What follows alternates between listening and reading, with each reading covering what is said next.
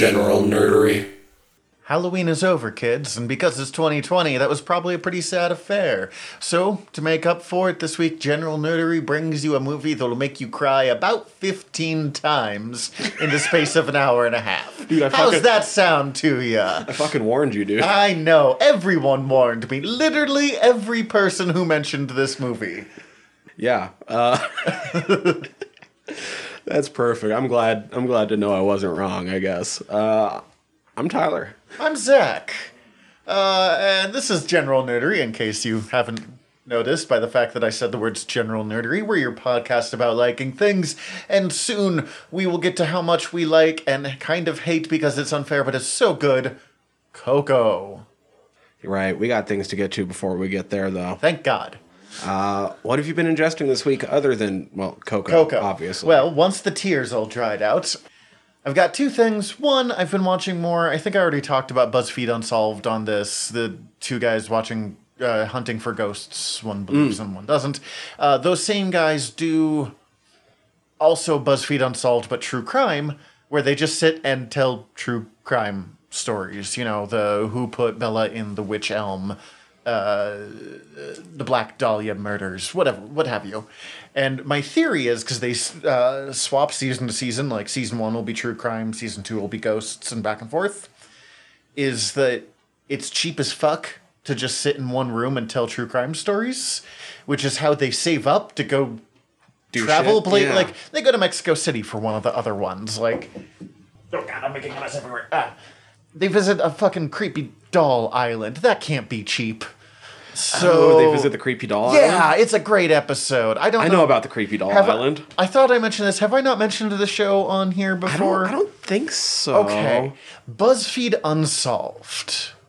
It is Shane Madej and Ryan Bergara, who I got onto because of Puppet History, which I know I've mentioned on here before. And apparently, this show has earned 2 billion views or something like that Oh, on shit. YouTube. So, you know, the equivalent of a quarter of the Earth's population.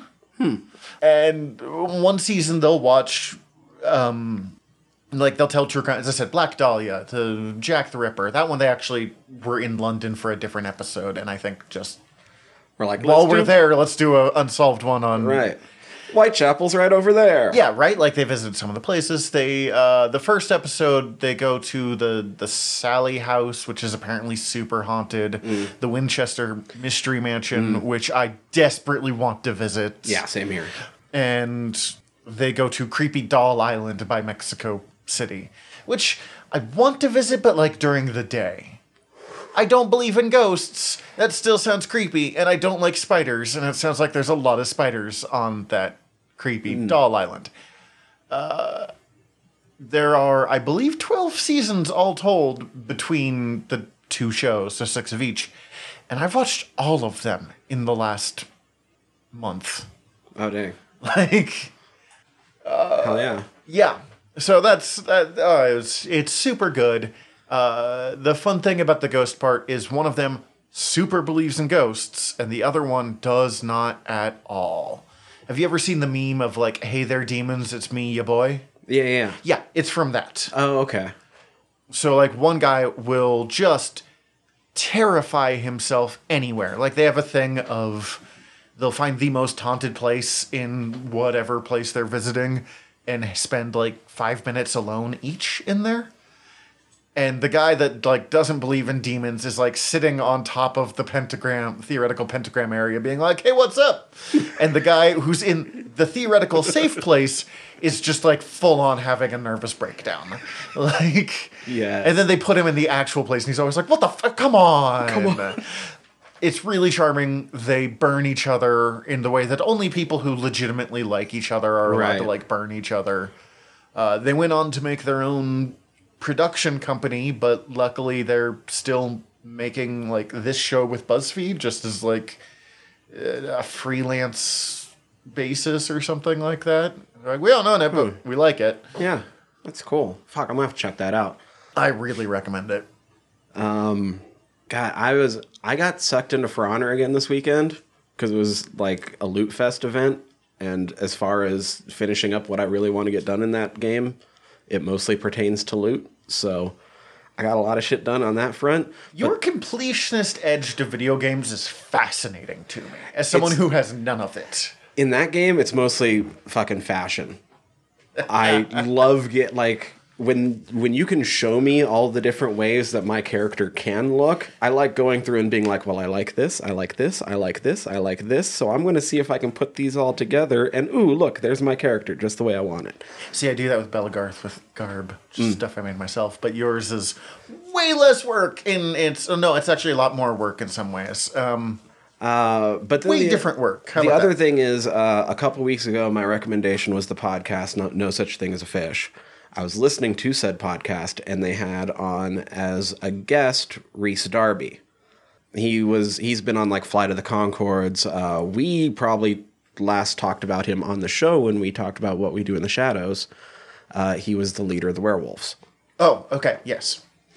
I found out through that that he has a podcast, and so I've been going through their back catalog. His podcast, The Cryptid Factor, is so much fun. Uh, it's him and actually one of the guys from No Such Thing as a Fish, and like two others, and they talk about cryptid news, so like Bigfoot sightings, Mothman sightings. The BuzzFeed guys go hunting for Mothman at one point. Oh, fun! And Bigfoot, but the Mothman one's more fun. Uh, and just like weird news from the week. Nice. Not not always necessarily having to do with cryptids, although they always make sure that something That cryptid is somehow. brought up uh, by the end of the show. But it's also just like a lot of Rhys just joking around and like really kind of ragging on some of these stories and ma- making fun of like how stupid some of the shit sounds and kind of like what you were bringing up all these guys are friends and they probably spend about 50% of the time just like making fun of each other Yeah. The there's very few people I'm close enough to rip on in the way that some of these ways go. I love cryptids. I love ghost stories. I love mm, horrible murders. If I can one don't have to like necessarily believe it's true. I mean, some of them, yes, clearly Jack the Ripper killed a bunch of people. Right. But like I don't believe in Mothman, but I really like the idea of Mothman. And Mothman's fun because the town that it's around seems to have owned it at just the right level. Like some people have Mothman stories, some people are making fun of Mothman. Mm. Like they're they're capitalizing on Mothman without being, you know, the ancient alien guy right right who guest stars in an episode of this. Oh, that's fun. They interview him, and like the the guy that doesn't believe any of this is just sitting there. Like he's very polite. He's never mean, and he's clearly interested. But he is also clearly just like, what the fuck? To some of the conversation. That's really oh my god. That him popping up reminds me that on the latest Cryptid Factor, they end off with part of an interview that the guy that I think his name is Dan, that's also on No Such Thing as a Fish, did with Brian Blessed about Yeti and Bigfoots and large hairy men across the world because Brian Blessed is an extremely noted mountaineer. He loves ascending peaks around the world. Brian Blessed, like loud, shouty British actor guy. Yes. Like I'm pretty sure he holds a world record for like most times ascending some certain peak without oxygen. Damn. I'm also pretty sure he's crazy. So like, Yeah. Uh, that tracks. I love Brian Blessed. I don't think I would like Brian Blessed if I like Knew him, knew met him. him. Yes. I would love to like have him on mic though, because it seems like he loves to fucking talk, and I would love to just sit there and ask him like a question and let him go for two hours. Yeah, just occasionally like direct the like weird. right. But yeah, he super interesting stories. He taught like he loves mountaineering to the point where like he'll go ride with the Mongols for a third of the year to help get to certain peaks. okay. when you're a successful British character actor, I suppose you get to do that sometimes. Right. Like So I don't know, super interesting. That's what I've been going off on. Um, nice. Yeah, I it's kind of a light recommendation, though I suppose I'll get to a real recommendation by the end of the show. That's fine. We these two kind of blend. Let's Right. be honest here. Yeah, if it's worth bringing up as a, ingesting, it's usually worth bringing up as a recommendation. Unless it's hate ingesting, which we don't do much. Anyways. I don't know. I bring up For Honor a lot. Okay, that's true. Any news for us today? Uh, news today. Uh, we did what they did drop one more Mandalorian TV spot two hours after we got done recording the last episode. Uh, we just watched it. It doesn't matter much by the time you guys hear this because the first episode will have dropped. yeah, there will be so much more to talk about. It drops for us in five days. For you guys, it'll be like three days ago. But it still has me excited. Oh, yeah. Like it's worth saying I liked it. Mandalorian has remained one. I mean, we we've done two episodes on Mando specifically. Mm-hmm. Uh, it's one of my favorite things on TV right now. So, yeah, So we had that. That's cool. Oh, oh, Snyder cut. Oh, the news just keeps coming. what now? Leto Joker's back. Are they just turning this into like everything they wanted the expanded world to be, and then aren't doing? Possibly because that is combined with, uh, as teased in the after credit scene of Justice League, uh, Joe Manganiello As Deathstroke. as Deathstroke as well. So, in from what I'm gathering, this is a weird combination of an expanded version of the Snyder Cut movie with a condensed version of everything they wanted their expanded universe, cinematic universe, to be. Yeah, kind of. Or it's possibly, well, when Justice League was first announced, it was re- announced as a trilogy. Then it was going to be a two parter. And then we got what we ended up getting. So it sounds like Which we're at was least. still supposed to have a second part to it, but it did really badly. so- Right. So it sounds like we're getting the two parter with like a little bit of bonus. Maybe not the complete trilogy, but it sounds like we're getting two and like a quarter parts. This is either going to be the coolest goddamn thing or it's going to be the most expensive. I almost used the word boner there, which is like old 50s version of fuck up. I Also you know, responsible for one of the greatest Batman issues of all time. I think it still fits. The, the biggest boner. Yes, it's either like it's either going to be the biggest nerd boner or just the like worst thing. And I'm not sure which one. Uh, yeah, I with all of this news that keeps popping up and them adding these people, I don't know what to think anymore. But I'm still excited. I'm going to watch it. I'll finally watch fucking Batman versus Superman for this. I mean, I was I was already going to watch it. I was already someone for the Snyder cut. This has me more curious than ever. Like, what the fuck are you guys actually doing now? I didn't really care about the Snyder Cut. One, because, I mean, I never saw Batman vs. Superman. Man of Steel was okay. The idea was better than the result. Um, and I felt like that's kind of what the Snyder Cut would be. And also, it had just been built up so much.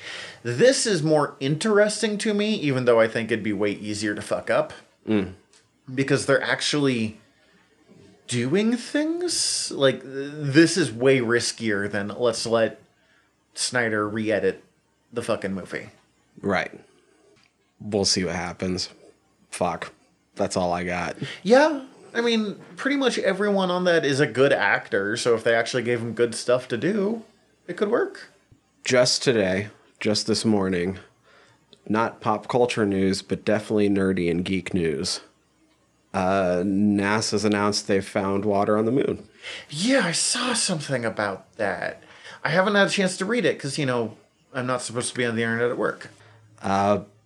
Basically, they were pretty sure there was water before this, but the types of scans they were doing weren't able to differentiate water from a couple other compounds, so it could have been like one of three things they were picking up. Whatever they've done new has confirmed water exists on the moon on the sunny side. Are we talking underground lakes? Or. It's more uh, I, the one from what I read, and it was kind of a dense article that I read. I think there's probably better breakdowns than what I chose to look at. Yeah. The water I think they found so far that exists is contained within naturally formed glass on the moon. But they're I love that sentence. They also are hypothesizing that with that discovery, there might be also like basically ice deposits in some of the the craters that because of the way they're angled and the way they're shaped never get sunlight. Yeah. Uh, I can't remember exactly what they call them. I should have wrote that down. Oh, uh, cold traps. And even though some cold traps that they have been observing are only the size of a penny, there is total approximately 7,000 square miles worth of cold traps that they can potentially uh, check for. Wow. Uh, so basically, it opens up a lot of extra questions because everyone was already pretty sure there was some form of water on the moon.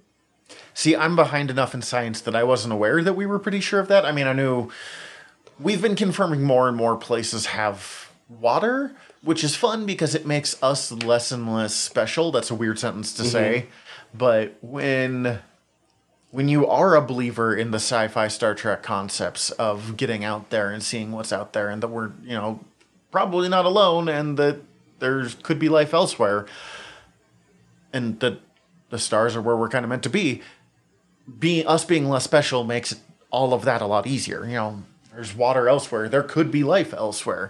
On the moon, almost certainly not. Right. But But now it the questions are how does this affect future mining eth- efforts? Is there ways to extract it? Is there ways to extract it in great enough quantities so that uh, future moon bases don't have to rely on Earth water? Moon bases is and like exploration based science based moon bases is literally the only way you can say the words mining on the moon without making me ridiculously angry. I am not a supporter. I mean, people are like, "Oh, we need to go to the moon and mine its resources." I'm like, "You get the fuck away from that." Uh Maybe maybe it's helium like in the movie Moon, but not like in the movie Moon because that was fucking terrible. Oh yeah, you shouldn't put movie Moon is that. you don't want to be Sam Rockwell in the movie Moon. Like, Other than if you want to be giving like the performance of a lifetime. oh yeah, no, he kills it in that movie, but you also don't want but to be he dies in that movie like forty times. But I also don't know if we need any. I mean, I know we're running out of helium on Earth, but I don't know what we need it for. So I don't know. Uh, I just. To get a little more political than we usually go on this show, I do not trust any country to claim the moon. So if we're going to, you know, do something like that, one, we have to preserve the moon. We all, like, we haven't fucked it up yet, and I appreciate that. But we're going to have to do that globally because one country claims the moon, and things are going to get real bad. boots on the moon. Uh, anyway, moon water That's super cool. contained in glass, which sounds super sci-fi as fuck, and it's awesome. Yes, we should just do a fucking I don't know, like like a actual historical episode. episode. Yeah, like let's fucking general nerdery about the Apollos. like, I'd be down. oh my god, that'd be cool. I was super into that shit when I was in like third grade. Guess what? Hmm. Double the moon news today. Because Deadline's reporting that Oscar Isaac is going to probably be our Moon Knight. For real? Yeah. In a movie? Or a sh- I think that it's they're doing a show for Disney Plus is the idea for Moon Knight. You have been really excited for Moon Knight. Yeah. I have been mildly interested because when Moon Knight is done well, it is a truly excellent, weird, fucking story. And when Moon Knight is done badly, he is a lazy cross between Batman and the Punisher with a whole lot of. Uh, I'm trying to think of the right word, but base word, but basically shaming of crazy people. Oh yeah, that's a good point. That's a good point. Like when he's done badly, he goes really badly, but he also has the potential to be real fucking cool. I first off, I'm really excited for this just because this is way better than the previous rumor. Which was Well, the previous thing was just a rumor. With Deadline reporting that Oscar Isaac's in talks, he's most likely going to be in the show just possibly not as Moon Knight, but also if you're getting Oscar Isaac in the Moon Knight show, You're probably getting him to be Moon Knight. Like that's what a fucking waste to have him in like a big second like as the cop or something. Like yeah, there's no sense in getting Oscar Isaac for Moon Knight unless you're getting him as Mark, as Mark Spector. Spector. Oh, and he could kill it. Right. Uh, the previous big rumor was Keanu. Oh, I remember you told me about that. I didn't really care. I I- don't think he has the range for it. I love me some Keanu. But if you're going to play Moon Knight, you have to be able to play multiple characters. And Keanu sort of plays Keanu, and that's fine. And he has, thanks to the John Wick movies, he has the training to be a believable Mark Spector. Mm-hmm. So I understand why that rumor was there, but I'm I think a- it's not a good choice. I'm not against a Keanu superhero. I'm not sure who I would want him to play. Oscar Isaac, I the more I think about this, the more I like it. It does my my main thought is you need to fucking base it off of the Warren Ellis Moon Knight, and then I'm like, fuck, I'm trying not to support Warren Ellis as much, but you need to base this off the Warren Ellis. like, let's be real. It's so good. It treats the multiple personalities respectfully, largely because it's like, this is not how multiple personalities work. This is like, This is how he works. yes, the the line that the uh, doctor that's talking to him at the beginning is like, whoever diagnosed you with this should not be allowed to diagnose people. Like, this is not what's going on. And the idea is that he doesn't have a poorly defined, poorly portrayed personality disorder. He literally got touched by a god and like shifts but with different phases of the moon to different personalities. Yeah, the I believe that same doctor describes it as being like it's more like your brain was colonized. Yeah. Um and I can't remember. It's not multiple personality disorder now. It's uh uh Uh dissociative identity? dissociative identity disorder i think is the or I, th- I don't even think they're using the term disorder anymore but that is a very real thing and i am not against the idea of a superhero or any or more movies portraying that. I think that could be really interesting. Moon knight does not do it well is the point that we are making here. Like i, I want to make sure that i'm not being like no it's good that they don't have this person with this mental problem but if you're going to do that you have to You really do it correctly You have to make sure it's defined as this is Moon Knight. uh-huh This isn't this person. This isn't this disorder. This is the Everything bad side of Knight. touched by an angel. Yeah, except touched by a Like- Khonshu. Yeah. Um, Uh, also, yes, give me Brown Moon Knight all day long. Oh yeah, I didn't even think of that. That's yeah. And I can imagine, like I said, I think he has the range because, like, I can't see Keanu pulling off the cab driver. It'd be a little harder. Um, what I can't remember his name off the top of my head. Jake. Jake something, and then Mark Spector, and then there's a third one too, and I don't remember. I can see Oscar Isaac doing that, and then shifting to being the movie producer, and then shifting into a fucking dope ass pure white suit. Like, Yeah, I want the pure white suit to glow, not Yeah. like hardcore mm. glow, but it but needs to like subtle. really pop in everything because as moon knight puts it he wants them to see them coming. Like every once in a while they'll do moon knight of like oh let's make him more like gray or add a lot more black in. The warren ellis run did it. It looks good but it's best when it everything on it is white. Or mm-hmm. they're like let's add a bunch of gold. I'm like no i want him fucking White. monochrome Boom. it's a good look. Um, that's. I mean, the look was what brought me to Moon Knight in the first place. But we can do it. We can do a whole Moon Knight Oh, episode easily. sometime. Uh, either way, Oscar Isaac's probably our Moon Knight. sweet great awesome And then, yeah, this last one, I feel like I'm I'm supposed to be excited for, considering who I am and my interests, and I just can't get to it. So I wanted to bring it up. Tim Burton is shopping around a rebooted Addams Family.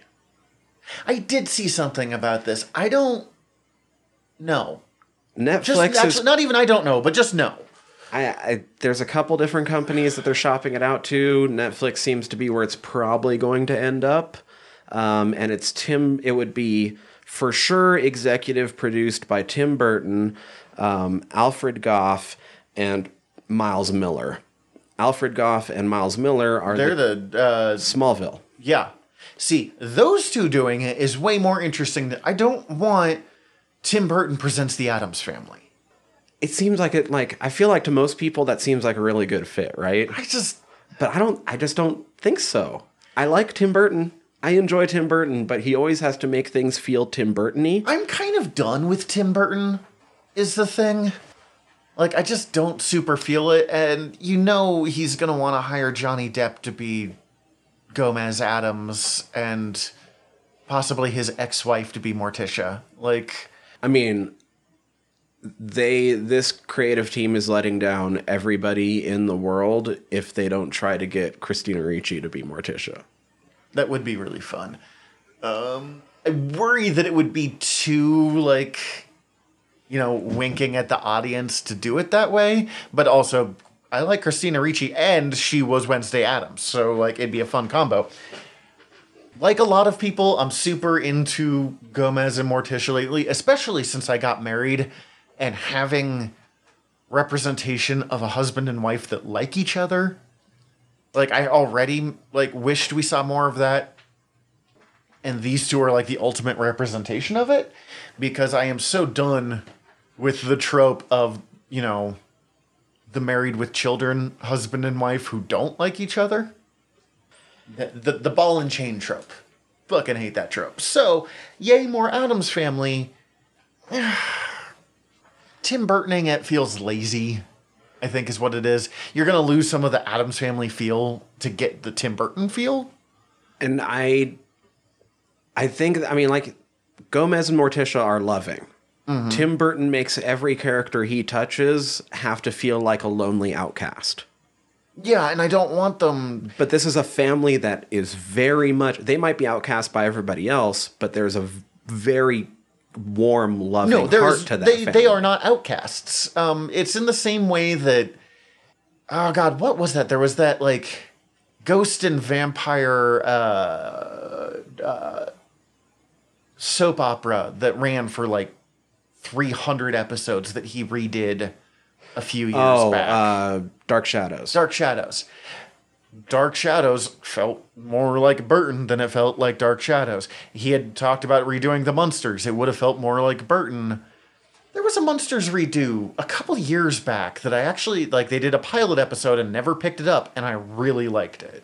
I mean, Tim Burton's Sweeney Todd, I really enjoy as very noticeably being Tim Burton's Sweeney Todd and not Sweeney, Todd. I mean, my favorite Tim Burton is probably Big Fish, which is the least Tim Burton-y Tim Burton. Like, it still has his fingerprints all over it, but it's not gothic horror every it's like american gothic instead which is really fun to see like you can have some light scenes um thinking of oscar isaacs he actually played gomez in the Oh, animated one that came out right. recently which was supposed to be really bad but i loved that That's an amazing cast. yeah, I loved that casting choice for him. The others didn't care so much, but I've seen a lot of the internet likes uh, the idea of Rami Malek as Gomez.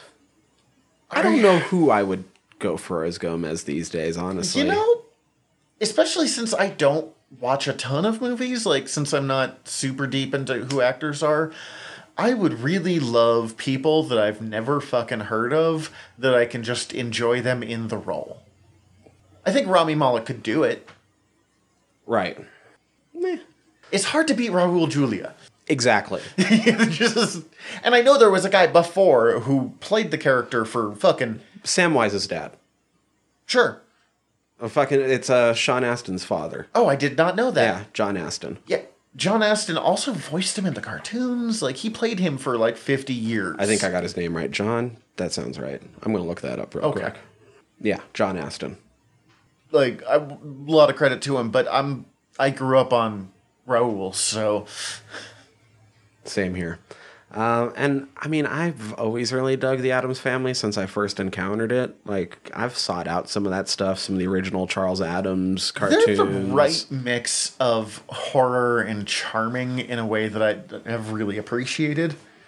And it's as someone in your case who loves old sitcoms and horror, they're like literally made for you. Yeah, them and the Munsters fucking love both of them. I have a deeper appreciation for the Munsters because my mom recorded a Nick at Night Munsters marathon when I was a mm. kid, and that was like the VHS we had, so I watched like that and Beast Wars.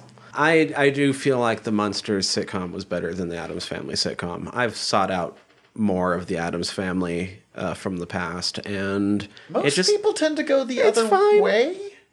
like I liked it, but I felt like the Munsters overall had more personality through the entire family. That's fair. I don't know. Anyway, like I said, I wish I could get more excited for this because I think for a lot of people it feels like a natural fit. I don't see it as much, but also maybe Alfred Gough and Miles Millar will even that out. Let him executive produce to make sure that the it gets out there. Let Miles Millar and Alfred Gough pick someone to showrun for them. I mean, I they could be showrunners. They did. Well, no, that, Smallville the as well, executive but- producer is showrunner, Oh, and so they are all three going to be showrunners on this. All right, let Tim Burton be the largely in name, and then let them ear that or give them enough power to like tell him no. Mm-hmm.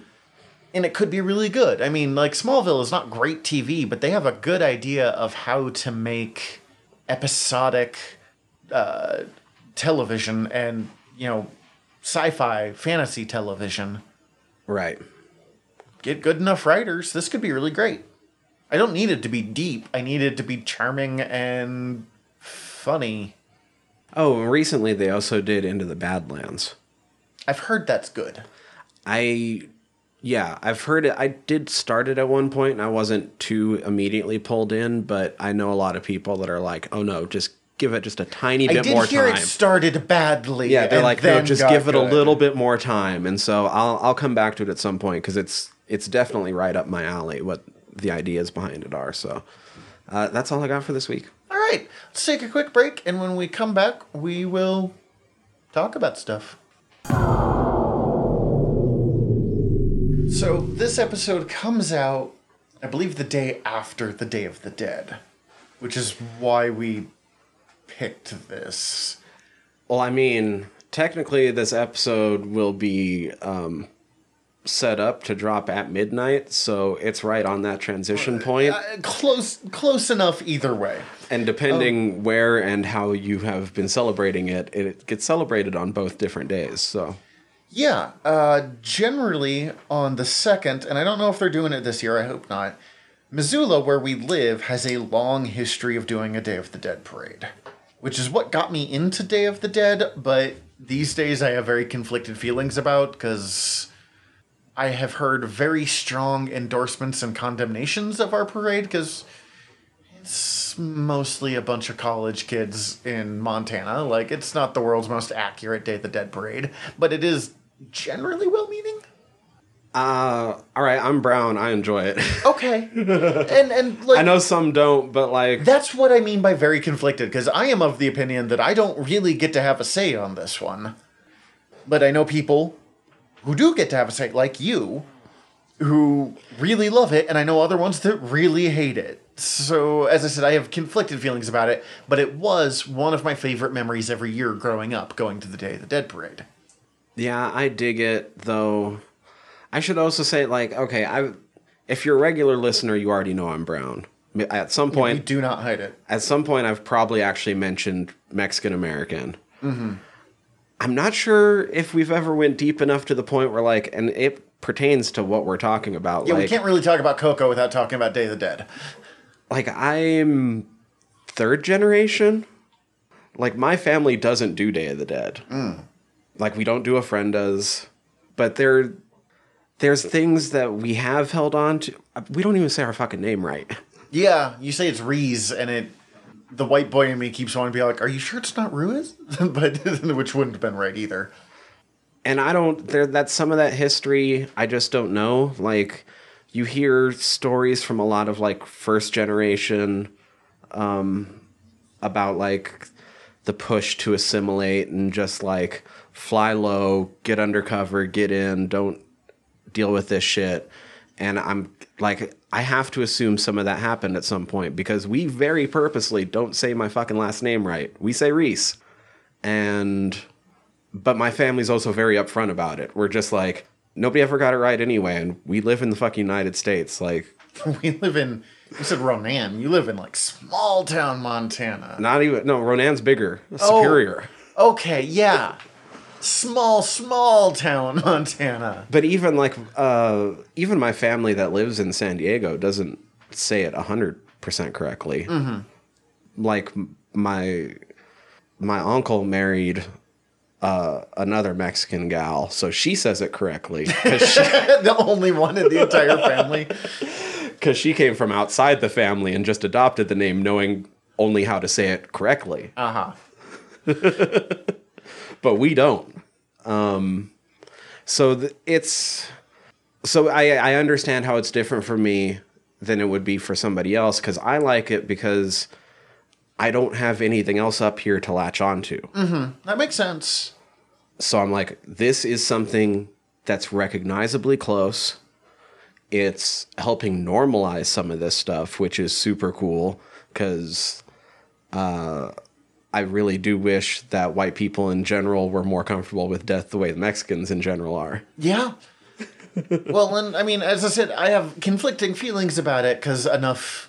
I- I've heard enough arguments both directions about it that I think have valid points, but I also have uh, paper mache skull masks, Day of the Dead masks that my mom made for the parade from when I was a kid. That I just like stole all of them. Right. And the other thing I always think of is the fact that like when you really look into the history of the the holiday, having a regional variation is kind of par for the course. Mm-hmm. So having that simply be Missoula's Day of the Dead and not necessarily representative of Day of the Dead is still pretty standard for Day of the Dead. I think part of it comes from we didn't necessarily steal it as much. I mean, Missoula sort of did, but like, uh, this is less appropriation wearing a Native American headdress at Coachella and more something that's more freely offered and something that, like, was less like, this is ours now.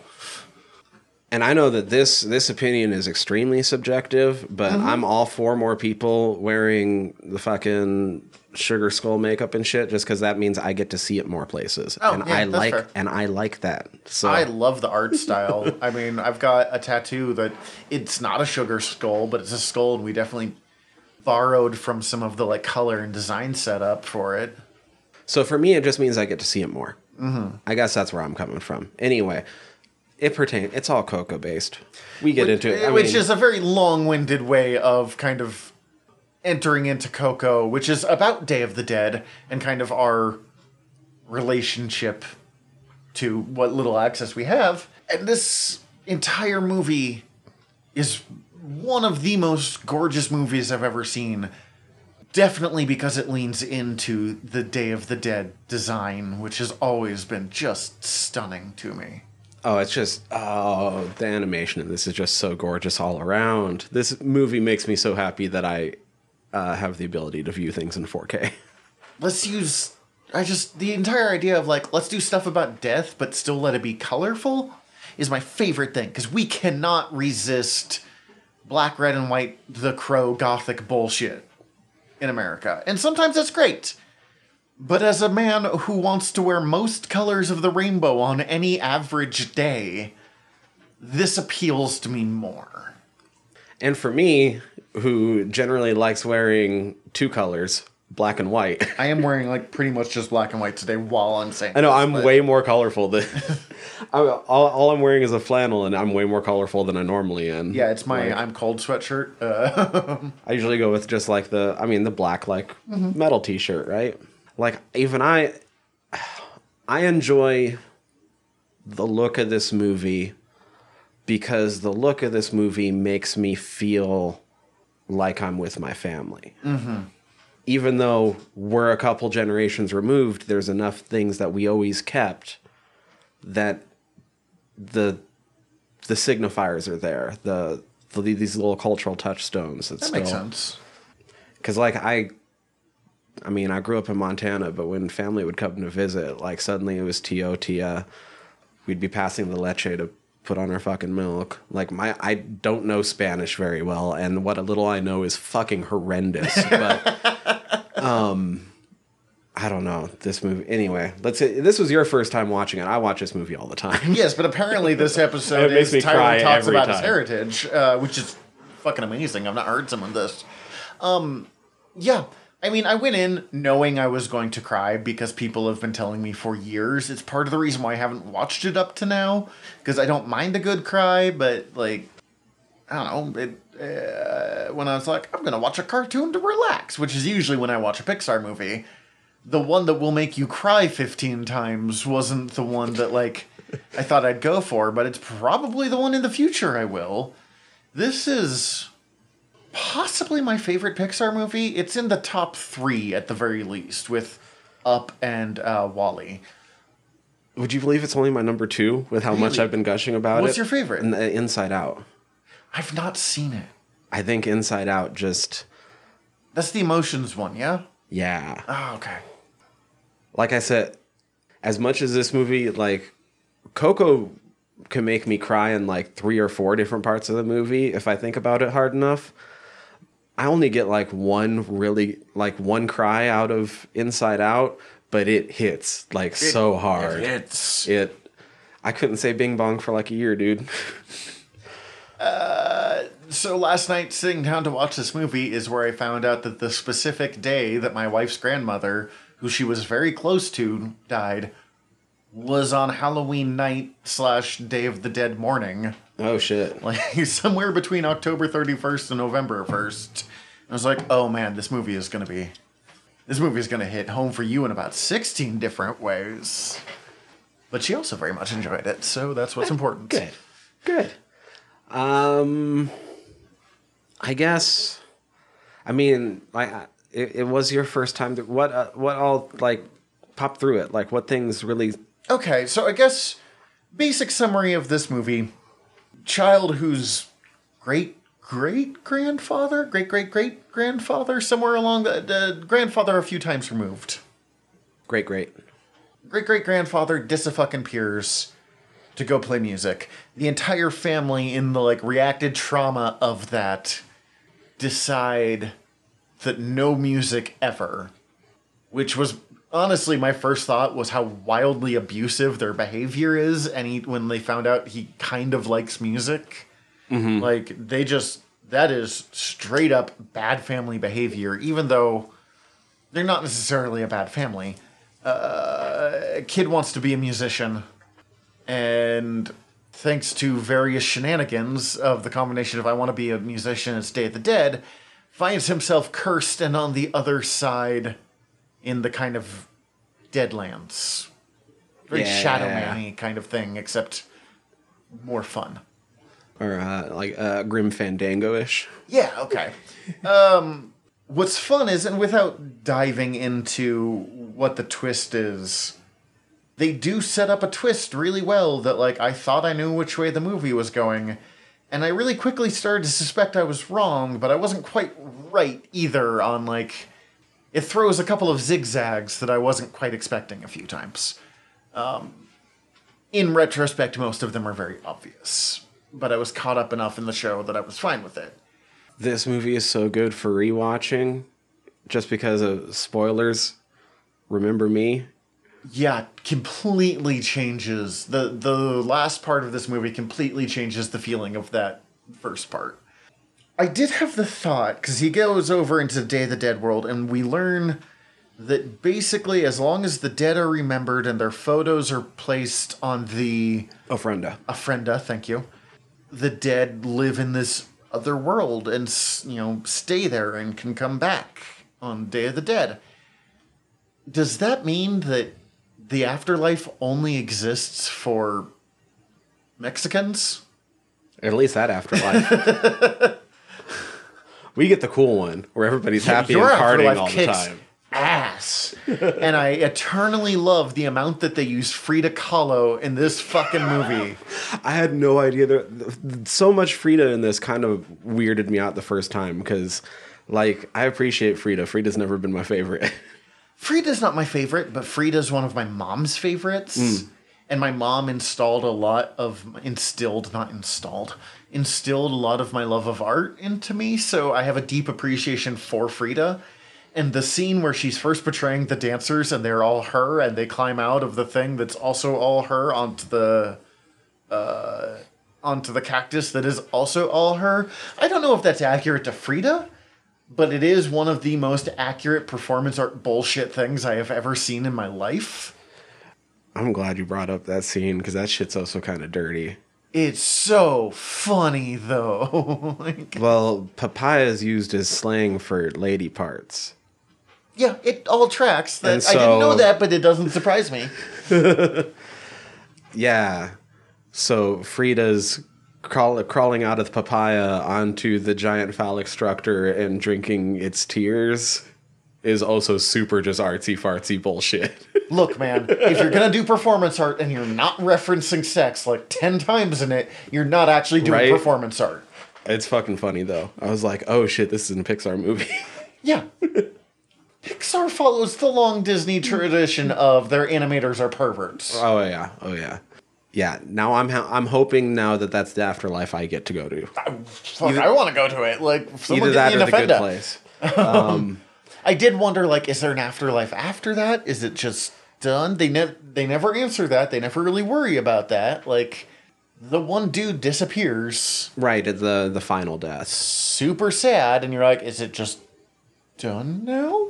I Don't don't care too much about the afterlife in real life, but I desperately want to know the afterlife of that one character whose fucking shin was stolen or something like that. His Like, femur. femur? Like, it's a funny line, but where's my femur? You promised you to return it is the most fucked up thing when you're messing with the skeleton. Like, Oh, poor Chicharron. uh, who was played by uh, Eddie James Olmos. oh, cool. Yeah, yeah. Admiral Adama himself, Beastar G. Uh, Detective Gaff, Blade Runner. Oh my god, I forgot that's him. Yeah. Almost Captain Picard. Really? Yeah. I don't know if he still would have been called Picard, but uh, he was a contender to be the final captain for TNG. And I think he turned it down. I don't know if he turned it down or if he just didn't get it, but I always felt like he took Battlestar Galactica to be like, I'll be a captain of something. Yeah, fucking Adama's the shit too. So He would have been a great Star Trek captain. Like, I will never not be glad that Patrick Stewart got that fucking job because he's Patrick fucking Stewart. But hey, Yeah. James Olmos would have fucking killed it. so good, so good. Um, yeah. What else? So I remember. I, I remember going into this movie for the first time knowing that it was about like music and knowing it was like Disney Pixar. I was actually expecting a musical and it's not. I I did expect it to be more of a musical than I got, and it would have It's just a story about music. parts of it would have worked really well as a musical. Parts of it I'm glad they didn't. You were showing me a deleted scene where the family was singing, and the family wasn't as anti music in that version of the movie. But man, it felt wrong. Like, I did not like how anti music the family was, which is interesting because music isn't a huge thing for me. But I was still just like, what the fuck? I knew going in that it was about Day of the Dead, that music was a big part of it, that it was going to be very Mexican, very music, and that it was going to make me cry about a grandma. Because it's one of Roar's favorite movies. Mm-hmm. And two of the three of those is basically just his personality. I, I don't, he's never made me cry about his grandmother, but he probably could. Uh, so I none of it was particularly surprising to me, Okay. but I did get to just kind of go in and enjoy the experience. Yeah. I at this point, like I said, I've watched this movie a lot. So at this point I'm like just I'm in the in the portion of my ride with this movie where I'm starting to notice just all the stupid attention to detail. I guarantee you, I didn't notice most of those because I was too busy riding the ride for the first time. Uh, I did love the fucking cat eagle creature and being the like 15 different colors. The the spirit guide of the great great grandmother. Oh yeah, uh, Pepita. yeah. That thing looked fucking that thing was so cool. Yeah, yeah, her uh, alebrije. And did such a good job of like at first being super intimidating and then being super cute. Eh, yeah, cute. like there Still bits pretty where it's cute. intimidating. Like yes, but like from seeming directly villainous to directly heroic really quickly Mm-hmm. and still feeling like that shift was organic, not like, oh, I guess he's a hero now. oh god, yeah, just the attention to detail. So, all of the guitar fingering is accurate. Would not have known that, am not surprised by that. That's the kind of shit Pixar does so well. the to go along with like the remembrance aspect and family and building on each other the actual architecture of the land of the dead mm-hmm. if you look at the base of those towers it's the the pyramids Oh, that makes sense. and then it the architecture changes and gets more modern as it's all built on Oh, each that's other super cool. I noticed there were a lot of like skulls even in that, like with the lights and the use of negative space. I saw a couple skulls in there, Mm-hmm. which is just cool. As someone who needs to learn to use negative space better. Uh, God, I didn't. I didn't rewatch the same feature to get the exact number that I watched uh, some other time. So I, I don't remember the exact number, but I want to say that the Land of the Dead has four billion independent light light sources Holy that they were shit. rendering. That's insane. Yeah, Oh my god. Uh, the color, as I mean, we've already mentioned the color, but I just cannot get over all of the color all of the time. When the color's not there, it feels super strong.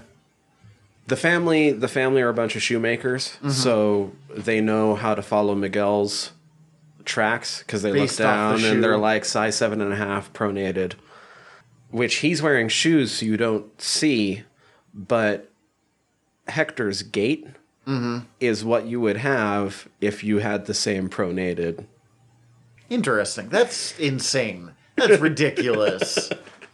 um, I really liked the family, and the first time you see them, and they're all like, "Oh, hey, uh, what's the kid's name again? I'm sorry, Uh, Miguel. Miguel.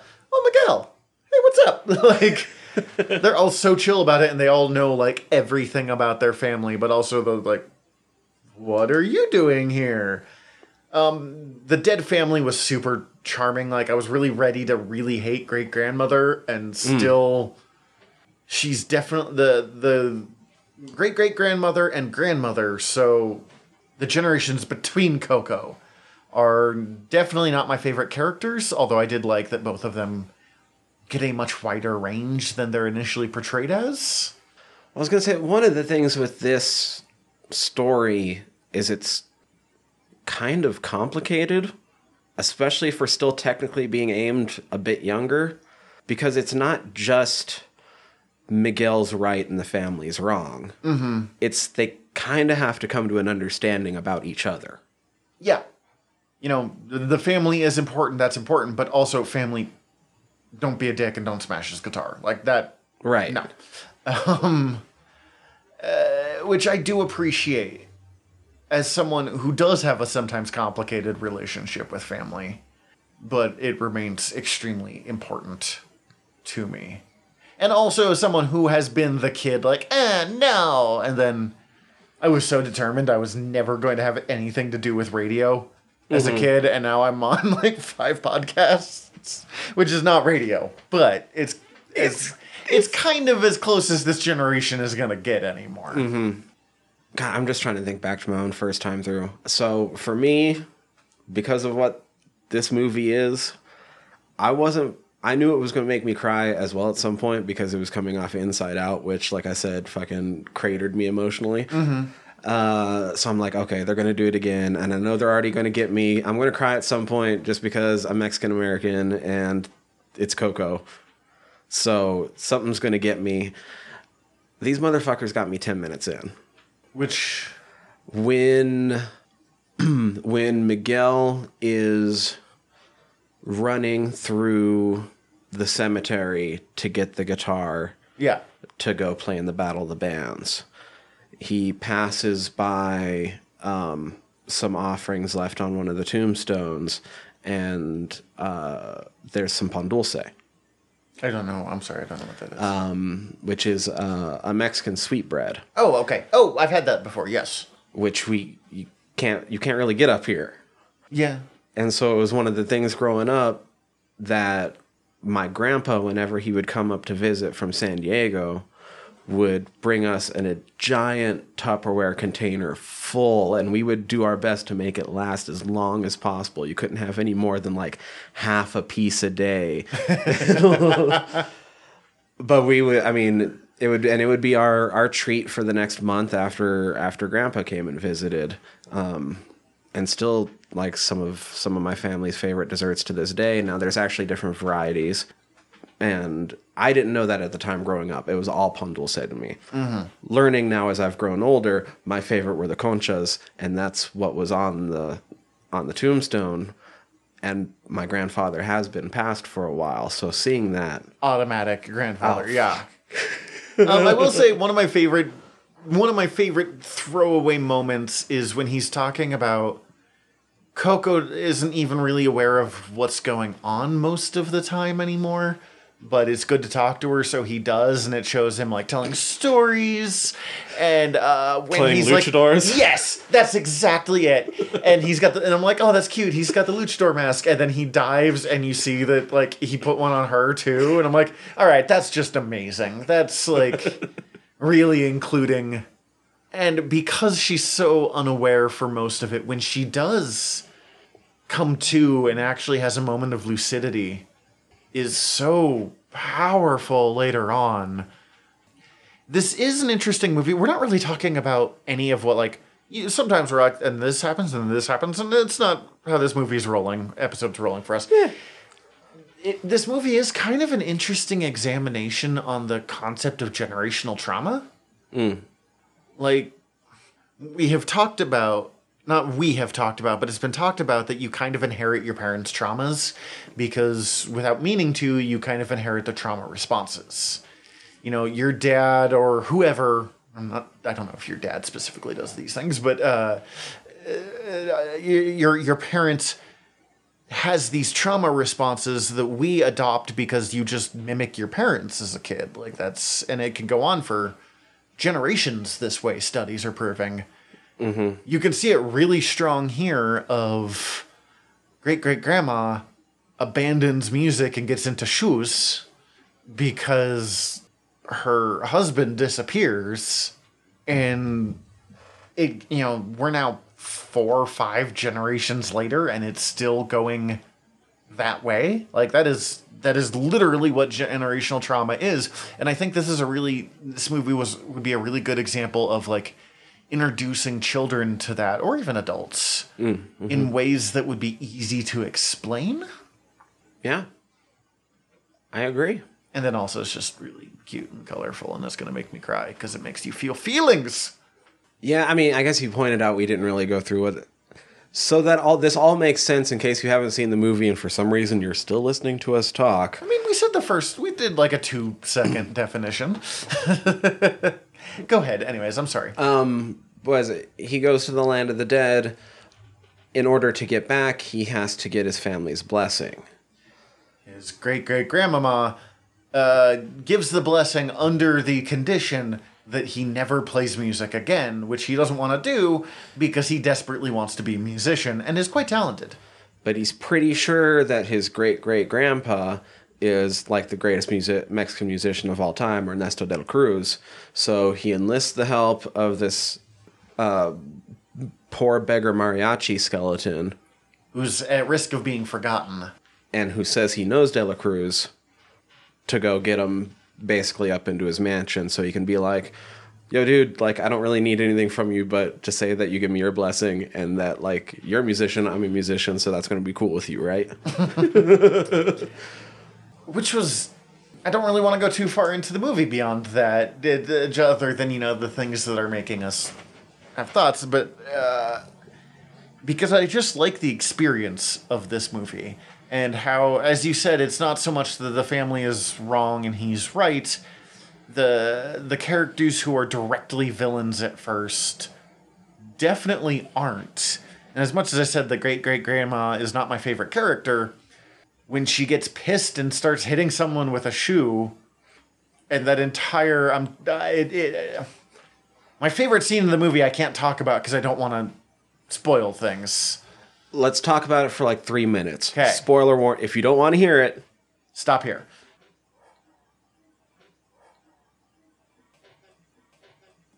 all right, do it. You got three minutes.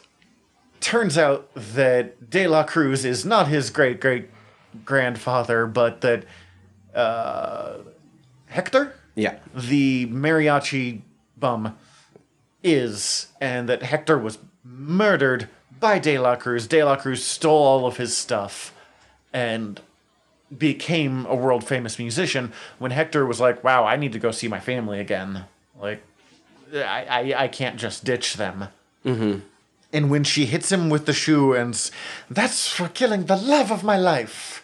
And he's like, wait, I'm the love of your life? is that entire scene, that bit, that is the first real moment that I really am like, oh, okay, this is why everyone likes great great grandma. Mm-hmm. Because she's extremely likable when she's not being a domineering bitch. Right. And in the first parts, She kind of that's what she is. And I appreciate that they take that stereotype and then just completely throw it on its ear.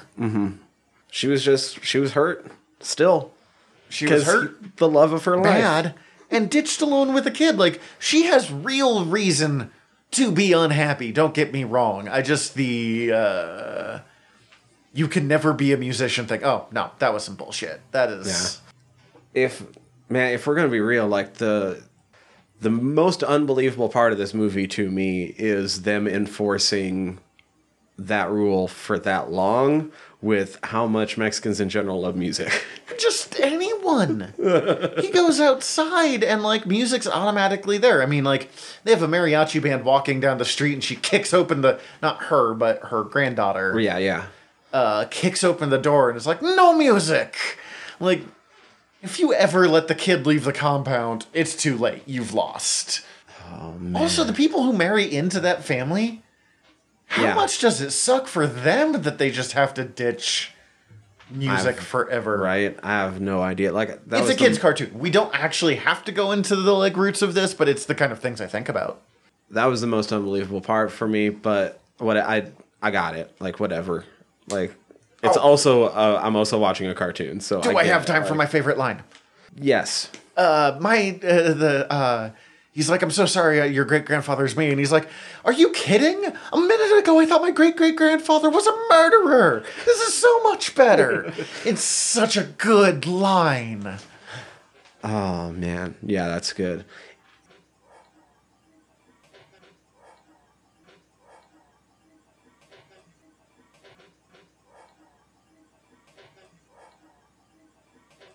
What was um we s- you kind of already told me a little bit before we started recording, but what was your favorite song? Cuz it is a movie about music in a big way. Because I've only seen this movie once and Remember Me is so catchy, I literally could tell you nothing about it. But the one I enjoyed the most is the song that he plays when he's like in the uh, music contest to try and get into. Un poco loco. Yes, That's my favorite. that So- song's great. Yeah, it's so good. And the entire time I was like really into it.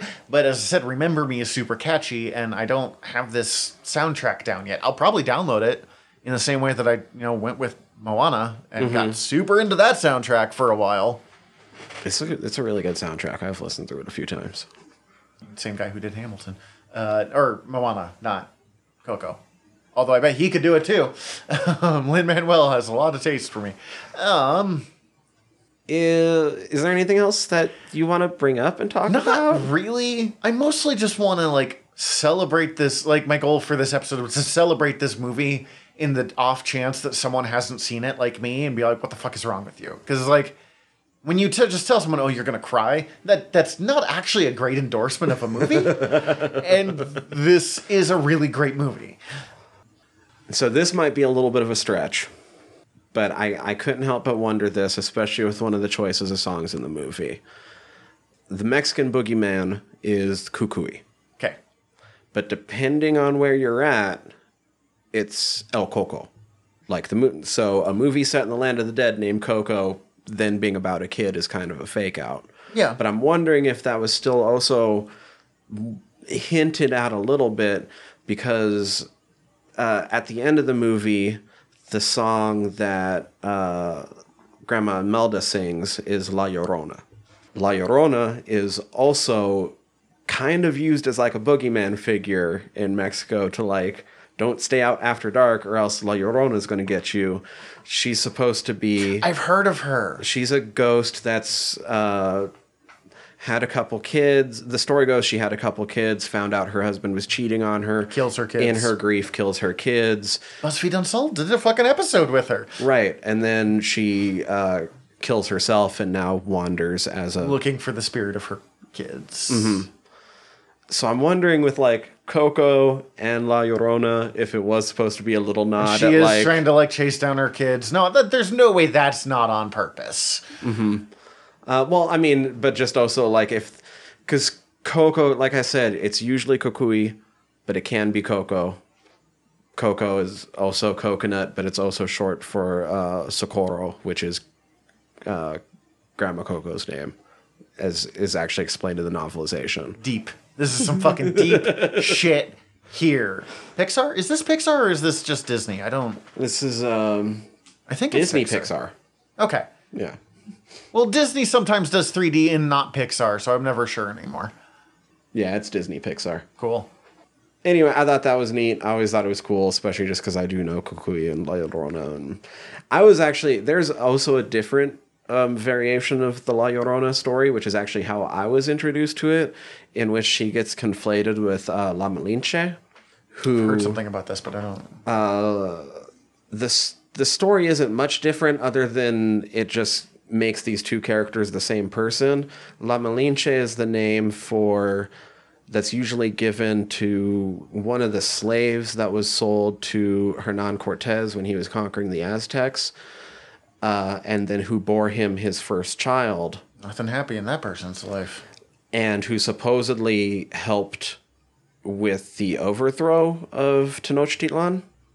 And so it's this she's a really weird figure cuz like I like um Catrina before who like had its roots in kind of mocking these people wanting to be European but then becoming like the face of Day of the Dead.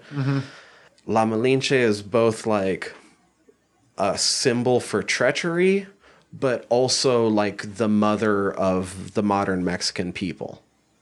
As her son was like basically the first mestizo. Yep, that's complicated as all fucking get out. Oh boy. Um, and who also gets conflated in with some of the older myths that Catrina gets conflated in with that all also tie into like Day of the Dead and why all the skulls have popped up for centuries in Mexican artwork, not just in the time that we know of Day of the Dead as we know it and stuff. Mm-hmm. So, I don't know. I I find it all super interesting, and it's stuff that I'm still learning about myself because I grew up in Montana, so it's doubly interesting for me to find out about some of this shit for the first time. But yeah, that's gonna happen. I'm so glad this movie exists because the other thing when I watch this movie for the first time is it just reminded me of what I did have growing up mm-hmm. to cling on to. Because looking back on it, it's really weird because, like, dad always really s- sneakily made sure that we had, like, Bits of Mexican culture. yeah, like looking back on all my like I think all of my like picture vocabulary books were all multilingual growing up. And dad didn't make us learn both, but whenever we would ask, like I can read this one, what's this one underneath say? You know, he would gladly tell us. Um and that adds up when it's over the course of all of your books. Oh, You yeah. know what I mean? Um, and he tried to make sure to have other little things around. Um, and one of those was I feel like everybody in the world had a lot of Disney movies, especially, you know, growing up when they were Oh, first yeah. being released on VHS. I know I was the only family that had the three Caballeros. No, we didn't.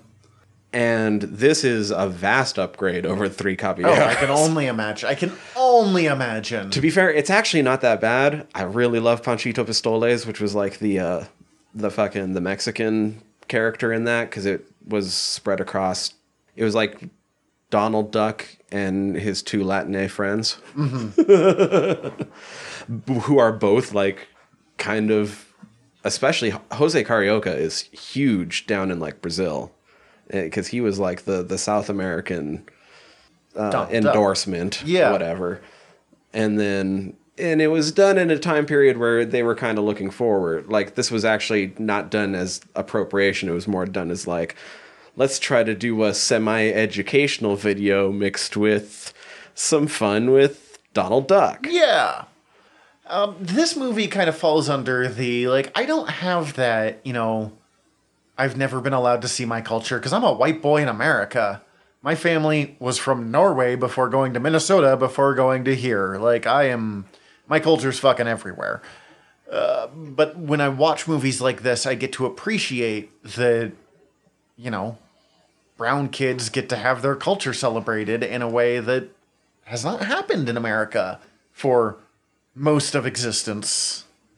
Uh, none of the main characters look like my family, but I, in some of the big group scenes, I, I can start tearing up if I start looking through the background because like there's a couple of the character models that look pretty close to like my grandpa and stuff in there. Yeah, the close like I mean, I guess How to Train Your Dragon if I look, I'm like that kind of looks like my uncle, but like that's that's a whole different ball game right there.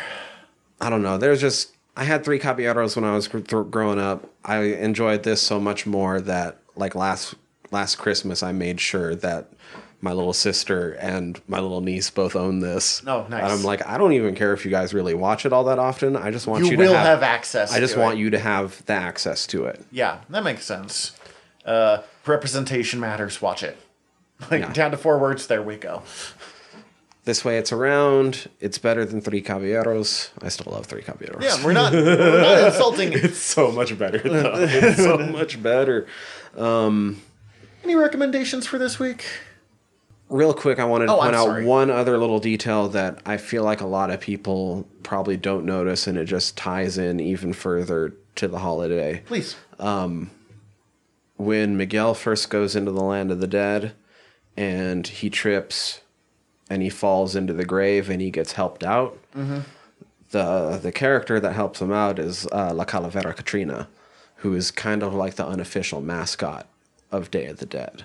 Oh, okay. and she her representation is kind of what a lot of the different Day of the Dead makeup is actually based off of. Oh, I didn't know that. Even though her, it's a weird thing, like how she became that because originally, It's not where she started, but where she ended up. well, because what she started was kind of like a satirical political cartoon that was making fun of, um, like indigenous Mexican people trying to act high class and European, which is why she's dressed the way she is.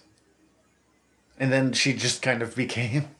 Well, I mean, Day of the Dead is an interesting mix of uh, uh, Mexican, Central American, South American tradition with Catholicism for the most part. Yeah, folk Catholicism, which runs rampant, especially these days in Mexico. Since the early 2000s, there's been a like a huge uptick in uh, the Santa Muerte stuff, which ties in also with Day of the Dead and Mexicans kind of digging death. It's hard to explain. It's great. It's hard to explain, but I can tell you that my grandpa's funeral is one of the best times I've ever had with my family, which I don't hear from a lot of That's a weird friends. sentence to say, but yeah, it's definitely true. um, God, I I tried to go to recommendations, and then I realized that you had more stuff, and I had more stuff, so I'm the asshole there. Uh, I noticed because there was a luchador that was wearing like all silver, and that's a real luchador. Yes. I don't remember his name because I don't know um, wrestling, but like, there's a legacy thing to him.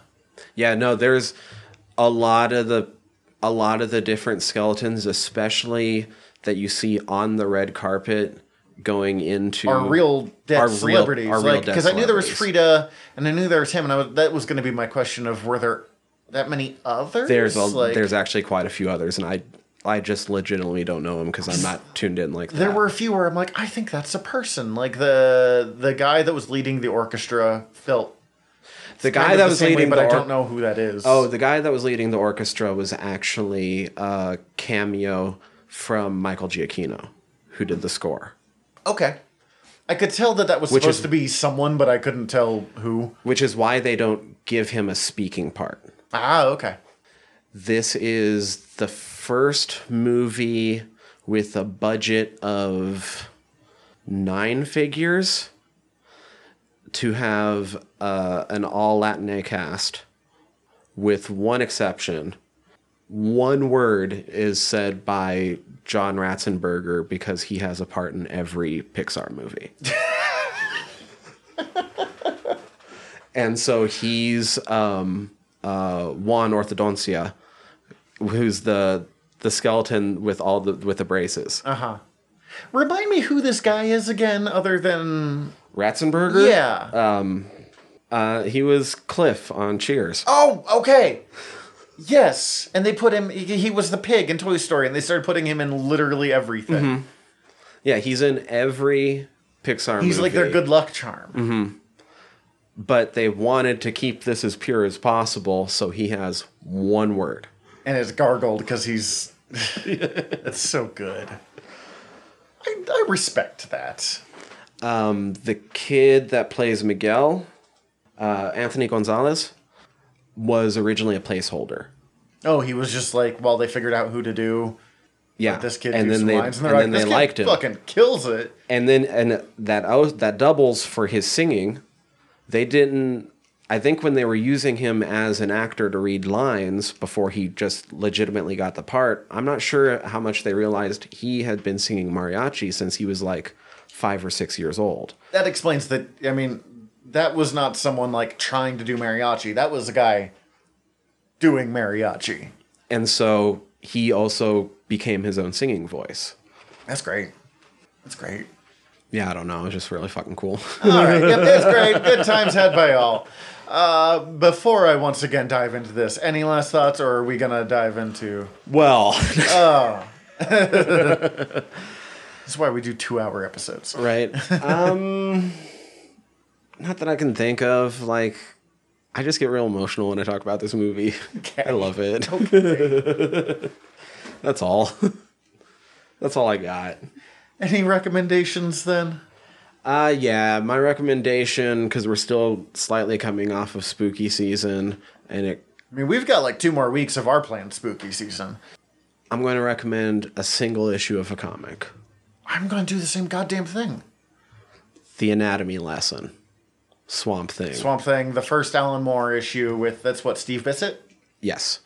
A milestone issue because of the way it reinvents the character in a single issue in a crazy, unthought of way previously. But I think some of the real artistry behind it is when you stop and you ingest it slowly, it's only that meta text that gives you all that new revelation. The way the story actually plays out within the panels is within the same pacing as an old school horror comic. With Swamp Thing firmly in the monster role and in the wrong by the end of it. We've talked before about me not being a big Alan Moore fan, but I will say this is, along with the Coyote Gospels from Animal Man, uh, possibly the greatest single issue of a comic book ever written. It's astounding in just its mastery within the art form. Yeah, it is. It puts mine to shame, and I'm still real like happy with my what my choice is going to be. Uh, oh my god, anatomy lesson is so good. It's smart, but it's smart in a way that it educates you and like it doesn't talk down to you. Smart. It's let's raise you up to my smart. Right. And who would have guessed that Floronic Man would be involved in one of the most important issues of comics? Jason fucking Woodrue. I mean, come on. In fucking New Guardians, he wanders around calling himself Floro. Like he is like the Floronic Man is the definition of like that like 70s vil- 70s 80s villain that talks like Starscream. But uh, he's the integral part of possibly the most important comic book ever written. He wasn't bad as Seeder in the new 52. Oh, that's from the the Snyder run, or That's- is that from the Soule run? That's from the the, the Soule Run. I have Run. not read any of the Soule Run. Um, it's hard to find, and I read a lot of comics, so I lose things. Yeah. Um, he takes on this new persona and ends up becoming a Swamp Thing himself for a bit, and they have to face off against each other. Perfect. I actually don't dislike Jason Woodrue, the Floronic Man. He's just a ridiculous fucking like C-list villain, and Alan Moore took him and made him something that matters. So that's fun. The uh, the Soule Run of the new 52 Swamp Thing reads very much just like a sequel to the Alan Moore run. That's what I've heard. Uh, anyway, that's not my recommendation. My recommendation is Is Anatomy the Lesson. Anatomy so Lesson, what's yeah. your recommendation? You know, I was about to be like, man, this is the most specific recommendation we've ever done, and then you fucking had to top me. or not top me, but match me without me even knowing it. Um specifically Batman 54 from the Rebirth run by Tom King and Matt Wagner. I recently picked up, we've talked a bit about Matt Wagner because I'm a big fan. And I picked up, uh, they did a nice hardcover collection of like all the Matt Wagner Batman stories, which was great because it was like 30 bucks. And the Matt Wagner Batman stories I've been trying to get my hands on were selling for like 50 bucks a piece. So all of them in one cheaper, big, gorgeous hardback. I was like, yes. But I've only had time to read one issue from it yet, and it's from the most recent, one of the most recent Batman runs. Tom King's run is very divisive. Some people say it's great, some people say it's garbage. Um, and it is, this is a single standalone issue, super awkwardly placed, not awkward, like weirdly placed between two huge moments in that run uh, it, it takes place immediately after the wedding, or what is supposed to be Batman and Catwoman's wedding, where Catwoman ditches him at the altar, and right before Nightwing gets shot in the head and loses his memory, and is such a bad editorial decision that I stopped reading Nightwing for three years. And what this is, is I mean, because Dick Grayson's one of my favorite stories, and this is possibly the greatest Dick Grayson Batman story, like those two together, hmm. that I've ever read and it is Dick Grayson hanging out with Batman after the after Batman gets ditched at the altar, being obnoxious and just trying to make Batman laugh. Not like, you know, whoopee cushion obnoxious, but just like they're taking on low level villains and Dick Grayson is just directly making fun of them and laughing and being like, How is this not amazing for you? Like, how are you not laughing at this? We're fighting Condiment King. um, and it's Matt Wagner, who's one of my favorite comic creators, so doing the art. So it's just absolutely gorgeous. And it, it ranges between this story and stories of Dick Grayson as a kid, but never as Robin, but just like why he's close to Batman. You know, like him waking up from night terrors of his parents dying and Bruce Wayne running in and giving him hugs. Or like they're doing uh, handstands for like an hour on end together because Dick's trying to mess with Bruce Wayne. But I mean, he's Batman, and Dick doesn't know this yet. So Bruce is like, yeah, whatever. Like we're we're doing handstands. Let's do this and talk. Like this is fine. Or you know, only feeding him chips because he likes chips, and Alfred being like, no, he has to eat real food. um, he's like, but he likes chips he likes chips. and it is uh, i like nightwing best as a solo character although i do like it when he like pops up and puts bruce straight. Mm-hmm. But this is the best example of how close these two are because there's no other character that bruce could open up like with this. And this entire thing is nightwing knowing that and not making bruce open up but being there in case he decides to. And he never quite does. He like the it ends with Nightwing making him laugh, and he starts to laugh, and then he starts to like cry, and then he's like, "No, I'm fine." And Nightwing's like, "I'm, I'm aware. Mm-hmm. I know you're fine, but I'm here in case you want to not be fine." And it is just It is such a beautiful little, like, especially since we're talking about family, beautiful little exploration of family, Batman as a human being, Nightwing as a human being, and why I love this character so much. Which makes the fact that he gets shot in the very next episode, shot in the head, all the fucking darker. So well done, Tom King. But also, how dare you, Tom King? Um, um, and Tom King wrote Grayson, so this is a guy that really understands Nightwing. But this is the first time we got to see him really do Nightwing with Batman. Next week, we will be jumping in with The Immortal Hulk by Al Ewing and I think Joe Bennett, but I'm going to be really embarrassed if I'm wrong on that one. Um, we'll correct ourselves next week if we are. Hey! Let's take the Hulk and turn it into straight up body horror. Yay. So excited again. I don't like horror, and I love this. Anyways, that's next week. Uh, in order to listen to us next week, please hit subscribe however you're listening to us right now. Uh, if you could also rate and review us however you're listening to us right now, that would be super cool because the entire world is ran on algorithms, at least in this digital part of the world that you are listening to us on. And we want to be up in those algorithms and getting more listens and like tell people about us. That'd be super cool too. You can always go check out our website, www.generalnerdcast.com, and contact us through there or by emailing us generalnerderypod at gmail.com. Uh, while you're over at the website, click the links up at the top because we are part of the Earworm Podcast Network. Go check out the other shows on the network. I got to go off on some like folky, spooky shit from Mexico, but I talk horror movies every week over on Fried Squirms. Zach, You can listen to me and my buddy Malark talk about war and wargaming and war treatises over on The Art of Wargaming. Also find us General Nerdery across all the social medias. Sometimes we're there. I mean, we're always we're there. Sometimes we're doing things. Exactly. Um, that's all I got.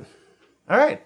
Right? Did I forget anything? Close enough. In the meantime, we're your generals of nerdery. I'm Zach. I'm Tyler. Dismissed.